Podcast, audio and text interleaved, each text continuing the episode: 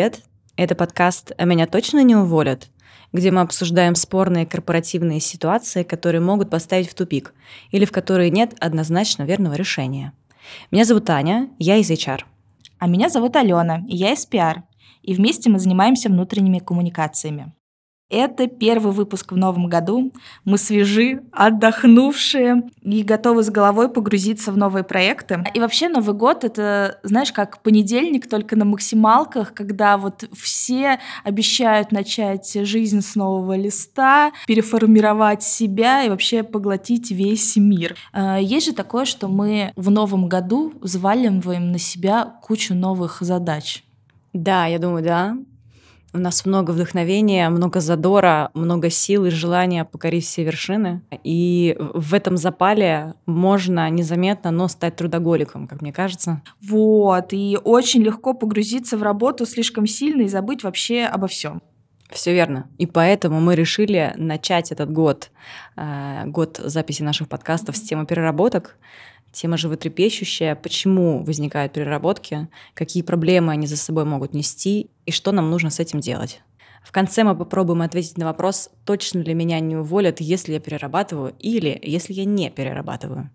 Ань, как тебе кажется, есть ли у нас э, вообще э, такой культ переработок вот в общественном мнении? Много ли у нас про это говорят? Э, есть ли такая проблема или наоборот? Э... Или наоборот, зачем мы делаем этот выпуск? Думаю, да, у нас есть культ переработок.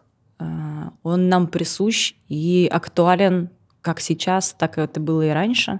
В доказательство этому, друзья, мы собрали статистику. Мы собрали в целом статистику, оказалось, что она стала доказательством. Что мы нашли? По исследованию HeadHunter, которое они сделали вместе с Росгосстрах жизнь.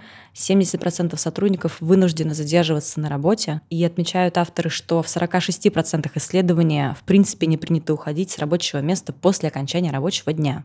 28% остаются после работы, потому что не могут или стесняются отказать руководителю а, или помощи в коллегам, а 29% перерабатывают из-за слишком большого количества задач. Еще любопытно, что каждый пятый работающий россиянин среди главных причин профессионального выгорания называет именно переработки. Это 22%.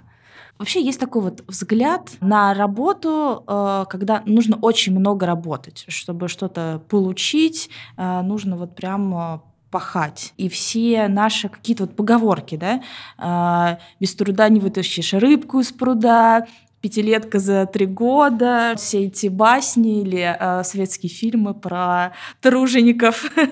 Во многих компаниях, да и вообще во многих странах определенно вот это такой, наверное, больше азиатского типа, это такая норма, как в Японии, знаешь, работать на одной работе очень много, пока тебя не вынесут оттуда уже. Да, работать всю жизнь, а может быть, кстати, не только на одной. Я знаю, что у них есть культ того, что ты должен работать по выходным, по вечерам, угу. параллельно это может быть какая-то другая работа. А, да, кажется, что культ работы — это часть нашего прям культурного кода. Мы можем увидеть подтверждение тому и в истории, где человеку, чтобы прокормить свою семью, необходимо было много работать а, физическим трудом, и земледельчество здесь, и скотоводство — это все физически тяжелый труд, который был необходим. Это как будто все является частью нашего культурного кода. Угу. Перейдем на такую позитивную сторону. Часто мы перерабатываем, когда очень вовлечены в какой-то проект, процесс, просто тебе очень нравится, ты приходишь на новую работу и с головой погружаешься, что ты делаешь, либо ты запускаешь какой-то проект, ты прям весь э, горишь этим, и какая тебе разница вообще, что происходит там где-то за окном, вот оно, твоя жизнь здесь сейчас, и вы там с коллегами просто становитесь одной семьей. Да, точно. Здесь э, минутка признания, минутка личного опыта, друзья. Меня зовут Аня, я трудоголик. Любимая болезнь работодателей. Это точно пункт про меня. Мне он был свойственен всегда. Я натура увлеченная. Если мне что-то нравится, я могу уходить с головой в это и не замечать, как пролетает время. Для меня работа — это Это игра для взрослых. Когда куклы стали неинтересны, ты приходишь во что-то новое, и вот это новое для многих взрослых становится работой. Когда ты делаешь что-то интересное, суть игры, она в этом заключается. Да, закрываешь всякие галочки, получаешь, получаешь ачивки. Точно-точно, да. Я должна признать, что я много перерабатываю. Я знаю, что это плохо. Но тебе это мешает? Это работает так, что мешает, но ты не замечаешь этого. У всего есть последствия, кажется, вот так. И в начале, э, когда тебе интересно, ты наслаждаешься процессом. Тебе кажется, что ты классно провел время, я не шучу. Когда я сделала какую-то сложную, большую задачу, э, в которую я вложила много сил, я получила огромное удовольствие от того, что она вышла, что она получилась хорошо. И для меня это подкрепление для того, чтобы делать это дальше работа может засасывать меня вот как трясина, как болото. Я могу думать, что все, я сейчас сделаю еще вот буквально одно дело, оно займет у меня 10 минут, потом я клянусь вам, я моргаю один разок глазом, и потом прошло два часа. Я не знаю, как это работает, э, но это работает именно так, и это проблема, потому что мне приходится себя каким-то искусственным способом тормозить, напоминать себе о том, что есть параллельно еще какие-то другие вещи. мне нужно себя как-то ограничивать. Хотелось бы, конечно, чтобы это было полегче. Иногда мне прям приходится стараться сильно. Это не легкий процесс тормозить угу. себя и говорить, что все. Особенно это когда есть у тебя интересные задачи, и есть не очень интересные задачи. Ага, и да, в интересные да, да. ты можешь уйти с головой, и потом бас, и уже э, очень много времени прошло. Это нужно фильтровать. Когда тебе нравится а, то, что ты делаешь, плюс, а, мне кажется, если ты видишь а, какую-то цель определенную, что ты хочешь достичь, то, конечно, ты думаешь, вот сейчас, вот еще чуть-чуть, и это будет вау, и я это получу. А, ну, то, есть это реально. А некоторые люди просто, мне кажется, еще ставят какие-то очень далекие цели. Это можно вот работать, не знаю, до пенсии. Но это так себе цели. И вот, наверное, там случается это выгорание. Ну, либо ты не достигаешь той цели, как хотел бы, или та награда, которую ты получаешь, это какой-то пшик. И вот, наверное, из таких э, шажочков, звоночков. Это тут э, спасибо не сказали, тут что-то результат получился так себе, я уж там напридумывала всего. Плюс э, и пока я сижу, что-то и уже все скучно, занудно. Вот э, из этого в какой-то момент ты вырываешься и все, и растекаешься такой печенькой. Тут, знаете, друзья, приходит в голову понедельник начинается в субботу Стругацких, и там э, есть момент, где главный герой программист Александр Привалов, он э, остается на дежурстве в новогоднюю ночь. И это же все-таки институт магии и чародейства. Вот он э, ко всему готов. И тут оказывается, что помимо всяких тварей и существ, он находит на работе в новогоднюю ночь практически всех своих коллег. Это любопытно, Почему находятся его коллеги на своей работе вместо того, чтобы идти отмечать праздник? Да потому что им так интересно э, делать то, что они делают, что они с головой в это уходят, они не могут оторваться от своего процесса созидания, э, исследования и открытия чего-нибудь. Э, они даже в новогоднюю ночь хотят идти и заниматься этим. Их вот манит это. Это, с одной стороны, красиво и увлекательно, что есть люди, которые настолько э, нашли свое призвание, они настолько погружены э, с головой в то, что они делают, это точно их место, они получают от этого удовольствие. Вместе с тем это ну, такая в какой-то степени пропаганда, э, все-таки это литература, э, она отражает срез общества, который был присущ времени, когда произведение было написано. Тогда была ценность того, что работать много, вовлеченно, с головой, это то, к чему нужно стремиться, это образец и норма, э, которая считается правильной. Это любопытно, потому что и сейчас кажется, что э, это актуально.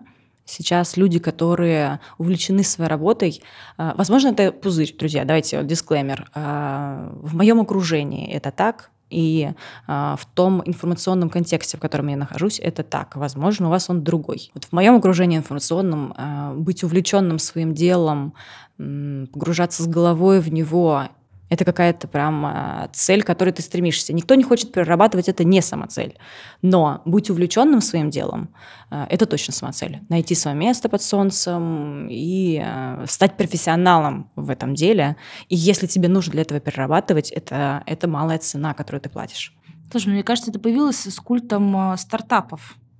А, да, такой новый взгляд на работу, когда ты надо очень много вначале поработать, прям очень хорошенько ночевать в гараже, чтобы потом стать э, Стивом Джобсом э, и вся компания.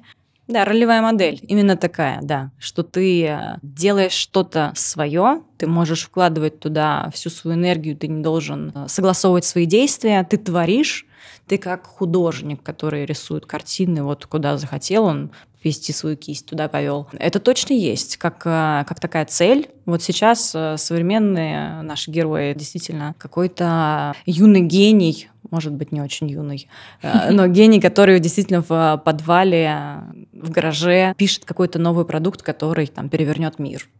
Угу. А еще я подумала, что, знаешь, все эти истории, там, мамочка в декрете или еще что-нибудь, mm когда, ой, я пойду вот заниматься своим делом, а на фрилансе буду работать три часа и все, и потом эти же люди пишут, черт, теперь я просто работаю 24 часа на 7.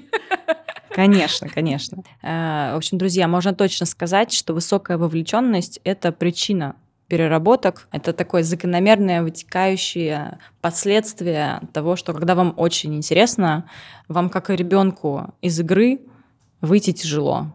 И нужно, возможно, включать какого-то своего собственного взрослого для того, чтобы тормозить себя и напоминать себе, что вот пришло время поесть, пообедать, а вот сейчас пришло время пойти поспать. Угу. А еще, мне кажется, одна из причин, когда ты приходишь на новую работу, а, либо ты начинаешь свою карьеру, и ты вот хочешь показать себя на максимум. Поэтому ты остаешься, ты не уходишь, пока не уйдет твой руководитель, ты берешь на себя много задач, вот смотришь, делаешь, и тут, с одной стороны, ну, мне кажется, это вообще нормально. Если ты хочешь как-то вырасти и развиться, а, ты медленнее работаешь, ты медленнее как-то погружаешься в какие-то задачи, и тебе нужно больше времени, чтобы это нагнать. И, ну, если ты будешь просто сидеть э, один час на работе, что-то пописал дальше, ходишь, э, другим занимаешься, ну, наверное, будет очень медленный прогресс.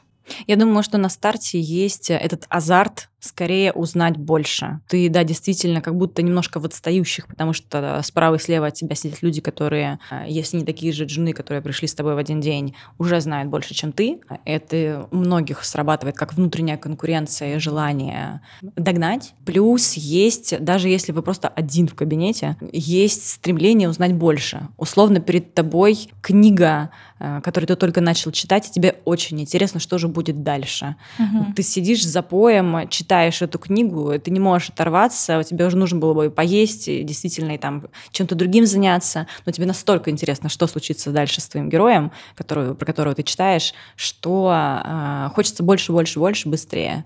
Вот с новой работой, мне кажется, точно так же работает. Угу.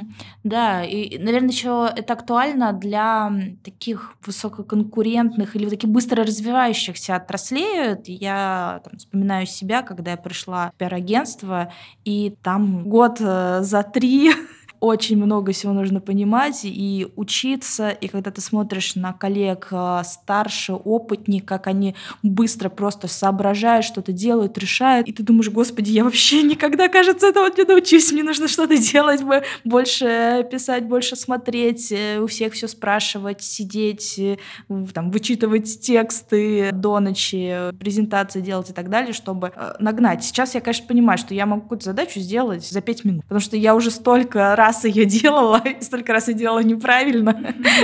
Это самое полезное, наоборот. Да, да, чтобы понять, как точно не надо, и что вот как проще это можно. Я вот, когда говорила, ты учишься, развиваешься, поэтому ты много сидишь на работе, но я стала смотреть, что про это вообще говорят цифры, какие-нибудь э, статьи. Что меня поразило, я нашла исследование Superjob, в котором э, нет зависимости от возраста сотрудника по переработкам, но есть э, корреляция по зарплатам. И по статистике, чем ниже зарплата, тем реже люди остаются на работе больше, чем положено. То есть получается наоборот, сотрудник, который получается мало, не задерживается, а вот кто уже постарше, кто на каких-то более, видимо, ответственных должностях, те, конечно, работают больше и чаще задерживаются. Я, я думаю, это потому, что а, с приобретением большего опыта, с расширением твоего функционала растет твоя ответственность, и в связи с этим у тебя больше задач, за которые ты отвечаешь, и во что ты больше погружаешься. И отсюда больше потребность в том, чтобы перерабатывать. У тебя больше поляна, за которую ты отвечаешь. Я видела мем классный. Сидит король лев, сидит с ним Симба, они осматривают владение. И король говорит, Симба, все, что ты перед собой видишь, это твои обязанности. Да, да, да, да, да, я тоже его видела. Да. Так вот, друзья, чем, чем больше у вас обязанностей, конечно, тем больше и э, сфера, за которую вы отвечаете, и поэтому вынужденно получается, что и работы у вас больше. Но здесь вступает в игру тайм-менеджмент, мастерство делегирования и так далее, и так далее. Инструменты, которые помогают управиться с все большим объемом работы. Да, ты уже просто, наверное, даже, может быть, и не думаешь категориями переработки в этом да, случае. Вот когда э, я отвечаю там, на что-то в выходные или переписываюсь вечером, какие-то задачи, я не думаю об этом как именно переработка. Может быть, потому что я не сижу э, в это время в офисе э, на одном месте, не вставая там несколько часов, делая какую-то занудную работу, поэтому я этого даже не чувствую. Хотя все равно ты постоянно об этом думаешь. Да. Ты постоянно думаешь о каких-то проектах, работе, работе, а, а что вот это сделать, о, интересный референс надо запомнить, э, чтобы потом себе тоже это взять. Ты постоянно это ищешь. И мне кажется, у нас у многих коллег, которые руководители либо отвечают, да, вот именно за проект, они постоянно об этом думают.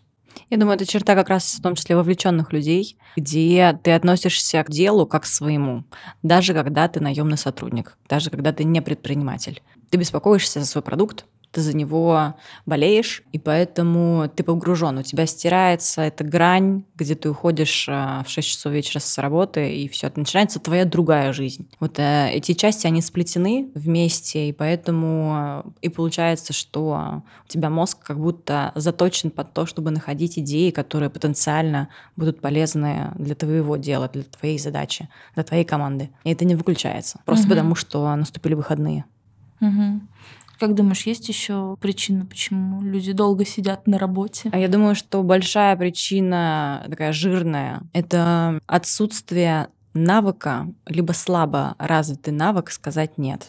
Часто получается, что люди имеют вроде бы свой функционал, но особенно в компаниях, в которых э, этот функционал нечетко ограничен, могут приходить задачи, которые кажутся, что не очень-то твои, но непонятно, кто это должен сделать. И тогда к сожалению, часто получается, что эта задача становится тех, кому сложно сказать «нет». Зачастую этим пользуются, и не всегда умышленно люди могут делать это подсознательно, потому что это нужно сделать, и перегружены могут быть все, а вместе с тем задача есть, поэтому она как-то автоматом стекается к тому, э, кто готов ее взять. И даже если человек не готов ее взять, но есть тот, кто условно надавит или сильнее попросит, увы, часто это является причиной того, что в скопе задач почему-то появляются те, которые не совсем-то и ваши. И здесь такая щекотливая тема. Есть психология понятия плизерства, Угу. Это потребность человека угождать другим. Быть хорошим для всех? Быть хорошим для всех. Это в том числе страх конфликта.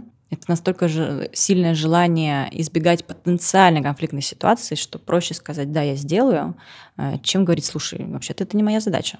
И для таких людей вдвойне тяжелее сказать «нет», потому что проще поступиться своими э, интересами, чем потенциально воевать с тем, кто стоит напротив тебя.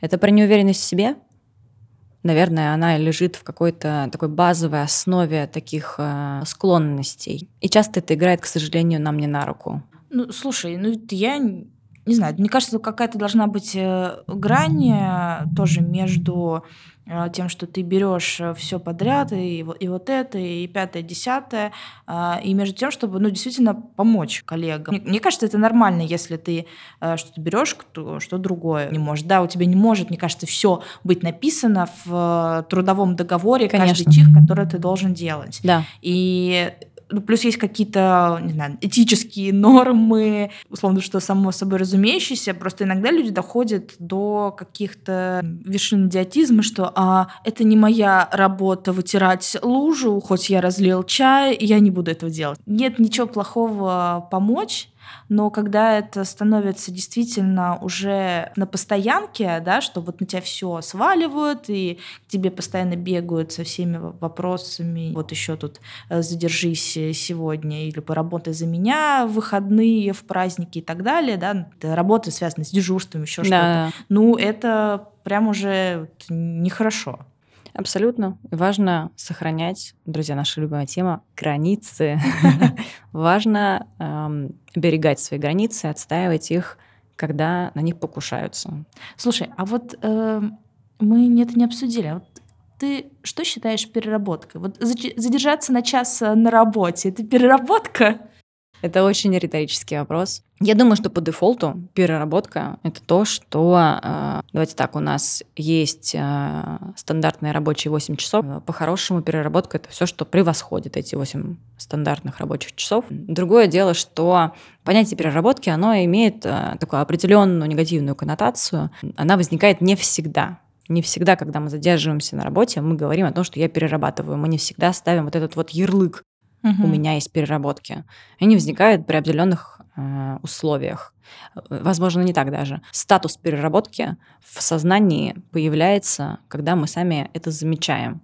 И замечаем мы их как раз при наличии этих определенных условий. Например, мы не получаем удовольствие от результата, который вышел. Либо не видно конца и края этим поступающим новым задачам, мы mm-hmm. просто устаем. Либо где количество переработок действительно становится таким большим, что это начинает влиять на нашу жизнь, и есть уже какие-то внешние сигналы, которые нам говорят о том, что что-то идет а, не в ту сторону. Например, супруга говорит о том, что тебя никогда не видно, там, ты совсем не проводишь времени с детьми, а, либо ну, там, два месяца не виделся с друзьями. Да, да, да, да либо со здоровьем проблемы. Да, ты стал хуже спать. Вот эти внешние сигналы, они могут быть а, показателями того, что ты сам вот эту точку, а, где переработки стали для тебя проблемой, не увидел, и тебе уже говорят об этом извне. Все, мы а, прерываем подкаст, потому что а, мы только что выяснили, что переработки это вообще а, не что-то существенное, это эмоции. есть работа, где действительно ты заточен именно на время, да, вот я сказала, что задержаться на работе больше, меньше, ну вот представим, продавец в магазине, ты работаешь смену, там, врач, который в поликлинике принимает, водитель метро, он э, заточен именно на часы, а не на то, сколько он проедет или, да, не как таксист, где там постоит. Ну, то есть вот такие профессии, которые действительно привязаны к месту и ко времени, сколько ты работаешь, там, на заводе, в колл-центре, еще где-то. И там понятно, что э, есть 8 часов, 12 часов смены, больше, меньше нельзя. Нет такого, что ты сейчас, я сейчас за два часа все сделаю и пойду всех э, обзвоню э, в техподдержке, э, и потом там заявки отработаю завтра. Ну нет, нет такого. Это более контролируемый процесс работы, где ты знаешь, во сколько ты закончишь свой день. И, соответственно, в таких профессиях переработок просто априори значительно меньше, угу. потому что твоя работа привязана к чему-то внешнему, угу. к времени работы место где-то есть, к количеству вещей, которые ты должен сделать. А, там работают другие правила. Я думаю, что в отличие от первого видения, где работа неизмерима, где ты не знаешь, какая задача у тебя еще будет в течение дня, где задачи могут быть непрогнозируемыми и свалиться на тебя, а ты не планировал на них тратить время, вот в истории, где а, твоя работа фиксированная по времени, там, мне кажется, отношение к переработкам более яркое, и оно более негативное. Ну да, ты, ты пришел, ты все сделал, у тебя есть определенное расписание, а, и ты уходишь. И, и, конечно, ты будешь против долго задерживаться, будешь требовать какие-то компенсации за это. Плюс где-то это даже опасно, да, да там, в профессиях вот тех же там, водитель автобуса, что ты не можешь работать круглые сутки, потому что ну, ты несешь ответственность за других. Все да, верно. Да. И еще здесь есть какие-то четкие ожидания. Ты знаешь, что твоя работа заканчивается вот ровно там в 6 часов вечера. И если получается так, что тебе нужно задержаться, у тебя отношение будет, мне кажется, более ярким и более негативным, чем если ты не знаешь, во сколько ты закончишь. И поэтому отношение к переработкам здесь соответствующее. Но знаешь, интересно еще, что есть люди, для которых э, вот это отношение к переработкам ярко негативное сохраняется даже в местах работ, где, э, казалось бы, фиксированной нормы объема работ нет. Угу. Где есть просто личное отношение, что мне платят за 8 рабочих часов, в день. Именно столько работать я и буду, и любая моя минута сверху стоит определенных денег. Угу. И иногда, э, мне кажется, это все равно еще идет от руководства, знаешь, когда ты не можешь опоздать. Угу, да, 15 да, да. минут пиши объяснительно, да. почему опоздал. Одно дело, когда это завод, и без тебя ну, производство стоит, и никто деталь не делает, условно. А другое дело, вот мы сидим в офисе, и то, что ты едешь в метро, работаешь, и то, что ты в офисе, вообще никак не работает. И дальше также сотрудник. Все, я 6.02, я ухожу. И у меня была коллега, которая приходила, знаешь, в 8.55 и mm-hmm. уходила в 9.05 всегда.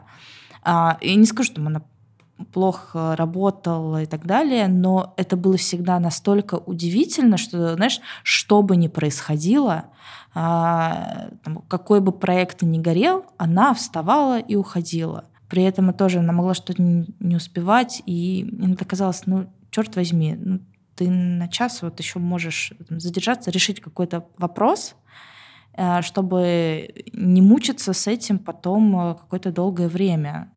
Я думаю, что это как раз отношение противоположное к э, это мое дело. Угу. Это не мое дело. Я здесь наемный сотрудник, и я здесь э, на определенное время. Когда оно закончилось, я просто ухожу, и то, что я не успел доделать, соляви, доделаю, может быть, завтра, а может быть, послезавтра. У меня тоже была коллега, которая уходила прям вот минута в минуту каждый день, условно в 6 часов вечера, она прям выключала компьютер именно в это время и вставала и уходила. Причем, когда мы ее нанимали, на собеседовании мы предупреждали, угу. что у нас могут быть переработки, что это не какая-то регулярная история, вместе с тем такие ситуации бывают.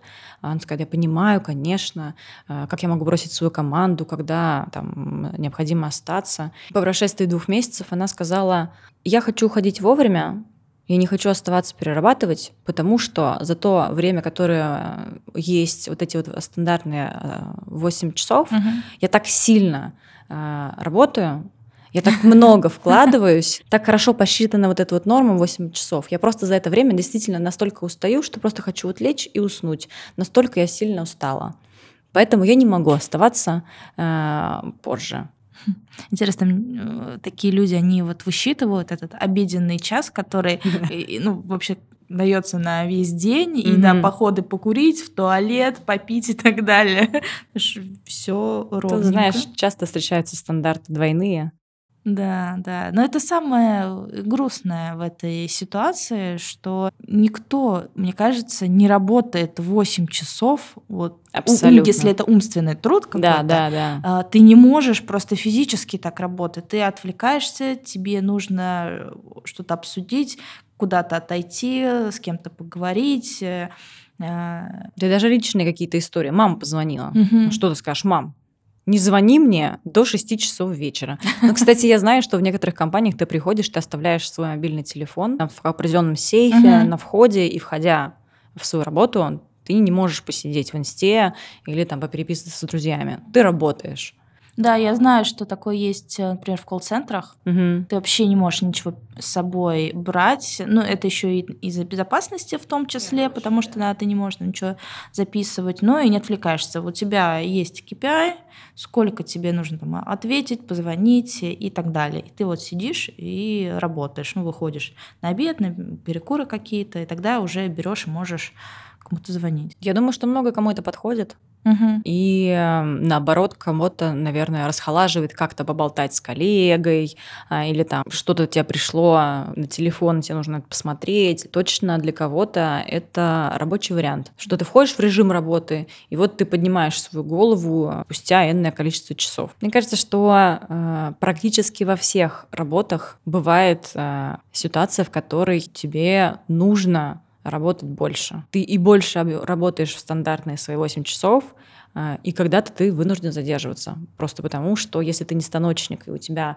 нет фиксированного объема работы, Мгм. и ты не привязан к времени, бывают ситуации, в которых тебе нужно выложиться больше. Если это выливается в переработку, в моем представлении, хотя, может быть, я опять как раз жертва этого культа переработок, а, в моем представлении это окей. А где-то бывает, что у тебя работы меньше, и где-то ты мог бы сделать в течение своих рабочих законных часов а, больше, но из-за того, что ты устал, из-за того, что у тебя в целом э, срочные задачи кончились, и ты мог бы делать какие-то другие, такие опциональные, ты не хочешь к ним переходить, и поэтому ты работаешь меньше. Это честно, это какой-то жизненный баланс, в котором где-то нужно выложиться, а где-то можно работать, э, да и поменьше. А, Мы с тобой обсудили, что тема переработок, культ переработок, это больше такая азиатская тема, а, хотя вот, может быть, и американская, я тоже читала, что в Америке в 50-х, 60-х тоже стало, может быть, больше возможностей чего покупать и так далее, и тебе нужно было побольше поработать, чтобы побольше всего купить. Ну, знаете, ну, разные причины. Но есть же такое, а, что если ты перерабатываешь, значит, ты просто не успеваешь. Значит, ты не умеешь распорядиться своим временем. Либо ты недостаточно экспертен, и тебе для выполнения операции нужно больше времени. Я знаю, что во многих европейских компаниях отношение к переработкам именно такое. Отношение, что переработки ведут неумолимо к выгоранию, за этим следят, поэтому объем задач четко распланирован. Если ты не успеваешь выполнять э, отведенную тебе норму и объем задач, которые грамотно взвесили, э, запланировали и сказали, что тебе нужно сделать вот столько, значит только одно. Ты не успеваешь, и здесь про твой тайм-менеджмент, про твой профессионализм, про твою способность а, не отвлекаться на что-то постороннее, приоритизировать задачи и вот это вот все. Ты как профессионал должен успевать делать отведенную тебе норму. Если ты не успеваешь, ну, shame on you. Делай тайком по Да, ночам. да, чтобы никто не видел, да. Поэтому это какая-то противоположная действительно нашему взгляду позиция про четкую причинно-следственную связь. Есть переработки, совершенно точно будет выгорание, и это нужно на берегу отлавливать, поэтому нужно грамотно запланировать объем работ для сотрудника, и если он его не успевает делать, то это звоночек проверить, что все с тобой в порядке. Не знаю, как можно запрограммировать время для работы в области, которой ты не, знаю, не знаешь. Твоя способность э, изучать новое. Когда нет возможности четко померить, сколько времени ты будешь делать задачу, чаще всего ориентируются на опыт того, кто прошел уже этот путь. Э, Берет какую-то среднестатистическую э, скорость изучения нового материала, либо выполнения задачи, закладывает какую-то дельту сверху, резервное время, и вот получается время. Но в том-то и смысл, что это очень приблизительно. Ты какими-нибудь пользуешься методами, чтобы у тебя не было переработок, чтобы твой тайм-менеджмент... Есть у меня один метод, но он не работает. Метод следующий. Я ставлю себе будильник на определенное время. Когда время приходит, будильник звонит. План, что я буду вставать и уходить. Вот я утром делаю то же самое. Знаете, друзья, есть люди, которые делятся на две категории. Те, кто любит море и горы, те, кто любит собак или кошек, а, и те, кто выключает будильник и идут спать дальше, и он звонит еще раз через пять минут, и те, кто встают сразу. Вот я тот, кто переключает будильник много раз. У меня вообще э, стоит радио, поэтому пока я не встану, у меня играет песня. Это третий вариант. В общем, э, будильник не работает. Наверняка он работает для тех, кто встает с утра по будильнику сразу.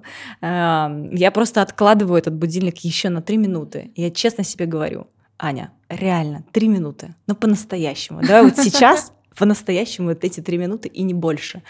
Но потом случается еще следующие три минуты, еще и еще. В общем, да, наркомания. А я думала, ты сейчас расскажешь про метод э, помодора, вот, который типа 20 да. минут делаешь, 5 минут э, ходишь.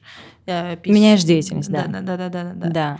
Популярен, я знаю, что многим заходит. Э, но я же, что тебе сказать, меня накрывает с головой. У меня эти 20 минут вообще, я не замечу их. И я тоже, для меня это какой-то вообще такой маленький период. Я, когда была помладше, только начинала работать, я вообще не понимала, как можно за 20 минут что-то сделать. Хотя сейчас я, конечно, 20 минут могу многое уложить, но я и придумываю больше себе задач э, и посложнее. У меня есть еще второй метод, э, который я использую, и вот этот метод работает, кстати.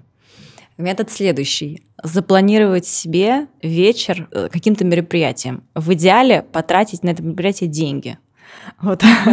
Риск э, потратить деньги просто так меня достаточно сильно мотивирует, особенно если что-то дорогое, uh-huh. если у тебя есть какие-то билеты, либо ты договорился с человеком, и он тебя ждет. Вот это достаточно для меня эффективно, подстегивает меня для того, чтобы закрыть э, ноутбук и уйти в нужное время.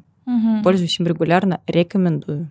Да, да, да. Да вообще, когда тебе там кто-то ждет, у тебя есть дела, занятия, еще что-то. Ты всегда почему-то можно все отложить и не задерживаться на работе. Да, знаете, еще хочется в этом контексте сказать про прокрастинацию. Мы нашли тоже э, интересную статистику. 15-20% взрослых людей страдают от прокрастинации на регулярной основе. При этом 95% знают о своей проблеме, и они хотели бы с ней справиться. Здесь э, стоит сказать о тех неприятных эмоциях, которые могут сопровождать вот эти 95% людей, которые знают, что они страдают от прокрастинации. Слушай, я думала, что ты назовешь большую цифру, кто страдает прокрастинацией, учитывая все гаджеты, соцсети, вообще тут простое получение дофамина mm-hmm. из скроллинга, я себя бью по рукам перед сном, чтобы не смотреть все эти сторис, шортс, клипы и все, что вот мелькает, потому что там время бежит вообще незаметно и еще быстрее, чем на работе. Вместе с тем, я думаю, что ну, это же все равно оценка личностная, это не угу. какое-то слепое рандомизированное исследование. Наверняка огромная доля тех, э, кто не признался своей прокрастинации, сделали это умышленно, а может быть, они просто, правда, не отдают себе отчет, что это происходит с ними. Угу. Здесь, друзья, очень хочется сказать про самобичевание, которое сопровождается прокрастинацией. Когда мы знаем, что мы тратим время не на то,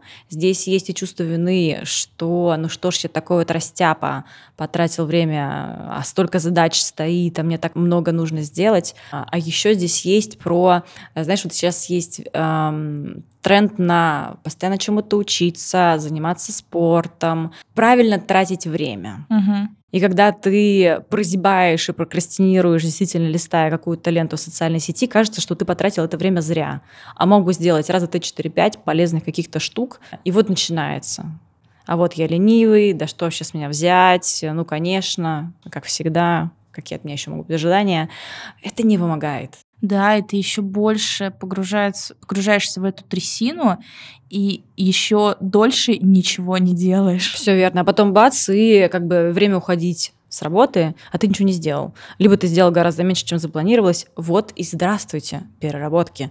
Угу. Ну да, либо ты думаешь, ой, это так сложно, ой, как к этому поступиться, ой, мне так это не нравится. Я уже как-то попроще с этим справляюсь. Э, я пробовала разные планировщики, задачники и так далее, но не нашла ничего лучше, чем записывать задачи на бумагу и потом вычеркивать Обожаю. это. Это так приятно, боже. И какие-то большие задачки я вот, э, знаешь, расписываю про, по подпунктам, чтобы вот было видно, что что-то уже зачеркнуто, вот даже самое маленькое, это прям очень сильно поднимает э, дух, и ты видишь, как ты движешься. Иначе да. иногда кажется, что ну, ты просто стоишь на месте. Ты вроде что-то сделал, э, туда сходил, тут на кучу встречи посидел, написал, отправил, знаешь, что-то создаешь а, а вот она не там, потому что какая-то задача, она настолько большая, хотя, может быть, тебе казалось, что, ну, что там, проект сейчас быстро запилим,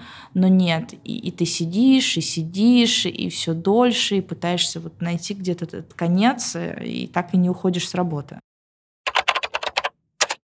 Есть еще третий взгляд на переработки, на подход к тому, как ты видишь свою работу. Это взгляд про то, что важен только результат, и сколько времени ты тратишь на свою работу, это второстепенно. У тебя есть э, правильно поставленная перед тобой цель, которая ориентировочно планируется на определенное время. Если ты смог сделать эту задачу быстрее, великолепно. Если ты не смог ее сделать вовремя, увы, тебе нужно перерабатывать. Ну вот я в последнее время очень большой приверженец этой идеи, потому что, ну, в принципе, мне все равно, за сколько человек сделает какую-то задачу. Мне нужен результат.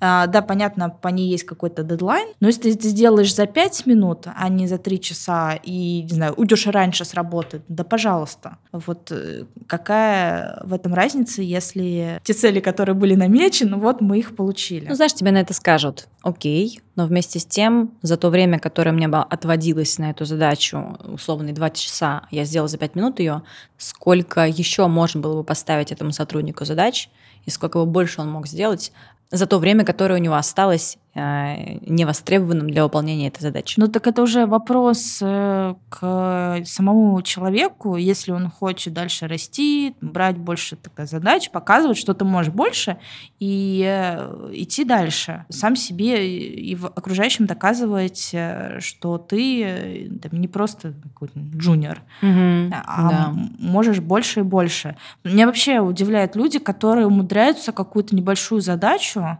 себе придумать и растянуть на три недели. Кажется, что у этих людей есть какая-то ценность халявы. Ха-ха, а я могу ничего не делать. Ну, какое-то отношение, мне кажется, какое-то детское, что ли. Да, да, мне тоже кажется, что это прямо какое-то ребячество. С другой стороны, я подумала, что чтобы прийти к такому взгляду, что ну, неважно, за сколько ты это сделаешь, главное сделать свою работу, я пришла уже спустя какое-то время, когда я уже научилась, когда я уже провела много часов за какой-то работой, и да, я теперь могу что-то сделать за пять минут, поэтому мне кажется, что главный результат.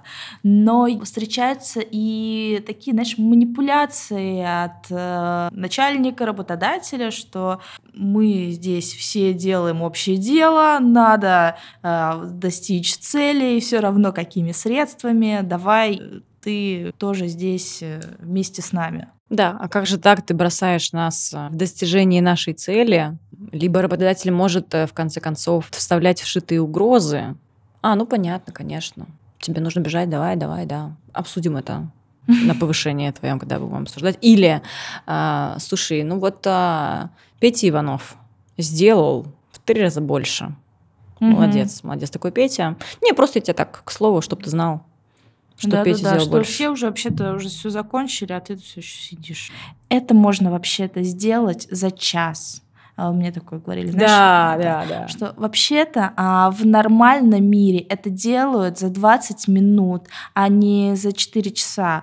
Хотя человек э, не погружался в саму задачу и не понимает, сколько там подводных камней и что за этим стоит. Да, может быть, по стандарту это можно сделать очень быстро, но на самом деле почему-то много преград вот в этом Конечно. конкретном случае. Да либо, девчонки, да что вы там 20 минут, пойдите сделайте, а потом еще делайте вот это и вот это. Uh-huh, uh-huh. Потому что на самом деле там вообще не 20 минут, а, когда у человека нет, нет экспертизы, он не понимает, из чего состоит эта задача, да, что да. именно нужно для нее сделать. Вот и кажется, что это estimate времени, который тебе нужен на задачу, он может быть очень не таким, как тебе преподносит ее. Uh-huh. Ну да, и это вот всегда появляется такой страх, э, что ты хуже всех, тебя не повысят, а может вообще уволят. Да, вот, да, да, да, да. Так, такое ну, либо ты точно есть. не сможешь претендовать на повышение. Угу. А, да, к сожалению, встречаются самые разные руководители и подходы, и культура. Я думаю, нет ничего плохого в том, чтобы оставаться дольше на работе, но если это какая-то проектная деятельность. Да, сегодня мы готовим мероприятие, и у тебя есть конкретная цель,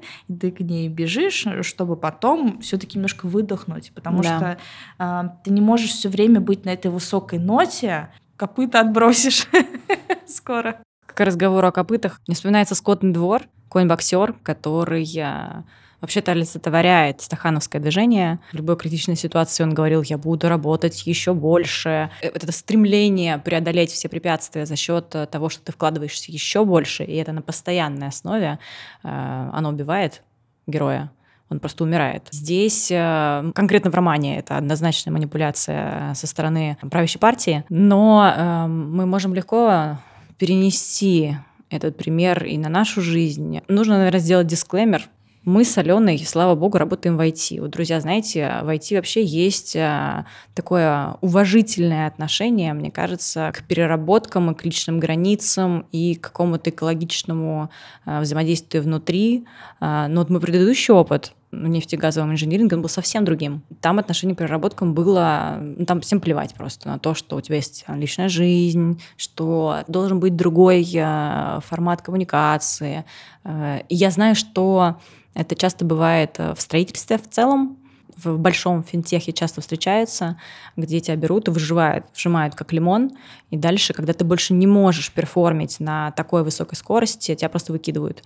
Либо там, большая четверка, консалтинг. Э, это время, когда прям у тебя забирают все силы, где ты должен и ночами э, там, спать на офисном диване три часа, а потом идти дальше и фигачить. Это какая-то норма. И да, ты там выживаешь в таких условиях э, какое-то определенное количество времени, получаешь, возможно, за это какие-то неплохие деньги, но вот там переработка — это образ жизни, угу. образ мышления, э, и там это как раз вот конь, конь-боксер — это вот э, такое вот лицо э, таких работ, в которых работодатель, он не думает о тебе в том смысле, что там ты личность, что у тебя есть личная жизнь, что тебя нужно использовать и можно использовать на долгосрочной перспективе.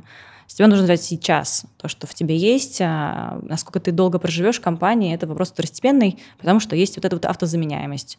А, там, умер один, конь возьмет другого. Угу, угу. Это ужасно. Угу. Слушай, у меня этот разговор а, с подругой состоялся интересный. Аня, привет. Это же зовут Аня.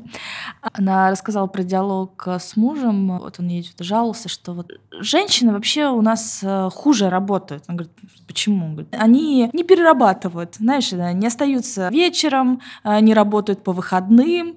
Она такая, наверное, это и есть причина. Говорит, ну, конечно, там к детям нужно бежать, еще что-то. То есть, получается, все мужчины э, все свои домашние проблемы сваливают на женщин, они должны уйти, а получается, женщины хуже работают. Что-то не так, кажется, в этом взгляде на жизнь. Да, конечно, женщина в себе сама совмещает э, и вторую работу по э, своему домашнему очагу. Побежать, приготовить, э, собрать детей, постирать, убрать и совместить это с работой. Мне кажется, вообще женщин, у которых э, еще и несколько детей, э, героини, героини. Вот, вот у кого тайм-менеджмент выстроенный гениально.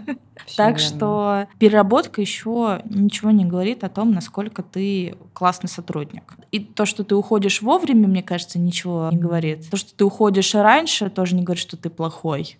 И то, что ты задерживаешься, не факт, что ты супер хороший. Потому что, знаешь, иногда э, люди задерживаются, будто бы, знаешь, показать, какой я молодец, хотя человек вообще ничего не делает, просто сидит. ты ему некуда пойти, либо он хочет получить свою звездочку. Да, имитация бурной деятельности. Да, да, да, да, да. А вот реальных дел нет. Поэтому все-таки хочется, вот мне, как сотруднику, как знаю, руководителю, мне хочется видеть дела, да. а не просто вид какой-то деятельности а, от э, других людей. Конечно, да. Мы вот с Аней подумали, что не очень э, хотим что-то советовать, э, какую-то прямо истину нести. Так что мы э, предлагаем пройтись по условному чек-листу, чтобы как-то сориентироваться и вам самим понять, есть ли у вас проблемы с переработками и надо ли с этим что-то делать. Ну, первое, понять, э, перерабатываете ли вы на самом деле, задерживаетесь вы на час или на пять часов, постоянно думайте об этом, э, и насколько это, наверное, систематическая ситуация. Э, да, и совершенно точно стоит э, проверить себя, насколько переработки мешают остальным вашим сферам жизни. Есть ли какие-то звоночки извне, которые говорят, что ваши переработки мешают ваша семья, ваши друзья, ваши близкие, либо отклонение от ваших э, стандартов, от вашей рутины вне работы, ваше расписание, ваш спорт, ваш сон, сколько времени вам нужно на другие ваши рутинные процедуры. Если вам приходится ими жертвовать, может быть, стоит задуматься. Угу. Что мне кажется тоже важным, а есть ли за этими задержками, за этой постоянной работой какой-то э, великий смысл? А если цель, которую вы хотите достичь, будь то это маленькая, да, закрыть какой-то проект, очень интенсивно сейчас работаете, либо в ближайшее время хотите повышение, сменить сферу, доказать кому-то что-то, это понятно. То есть вы тут поднажали и где-то еще отпустили. Но если эта цель какая-то эфемерная, то... Если цель, да, вопрос. Если угу. у вас да, цель. Да, да, да, если она. Еще, наверное, друзья, стоит подумать, а, когда последний раз вы отказывались а, от задачи, которые не хотели бы брать. Прочекать себя, а, как у вас с тем, чтобы говорить «нет». Стоит также проверить, умеете ли вы делегировать, какие из задач, которые у вас есть, вы точно должны делать самостоятельно. Какие-то, может быть, можно отдать кому-то еще, человеку, который должен делать эти задачи, либо если вы руководитель, э, вы можете делегировать эти задачи своим подчиненным, что именно из того, что вы делаете, должны делать непосредственно вы. Угу. А, да, и мы много говорили про тайм-менеджмент. Тоже посмотреть для себя какие-то варианты вообще, что вы успеваете за день. Может быть, как-то отслеживать эти, выполнение этих задач использовать все методы, которые советуют, может быть, понять, что ничего не подходит. Изобрести собственную методику и написать книгу об этом. Да, пожалуйста, очень надо. Советуйте нам что-нибудь. Напишите книгу.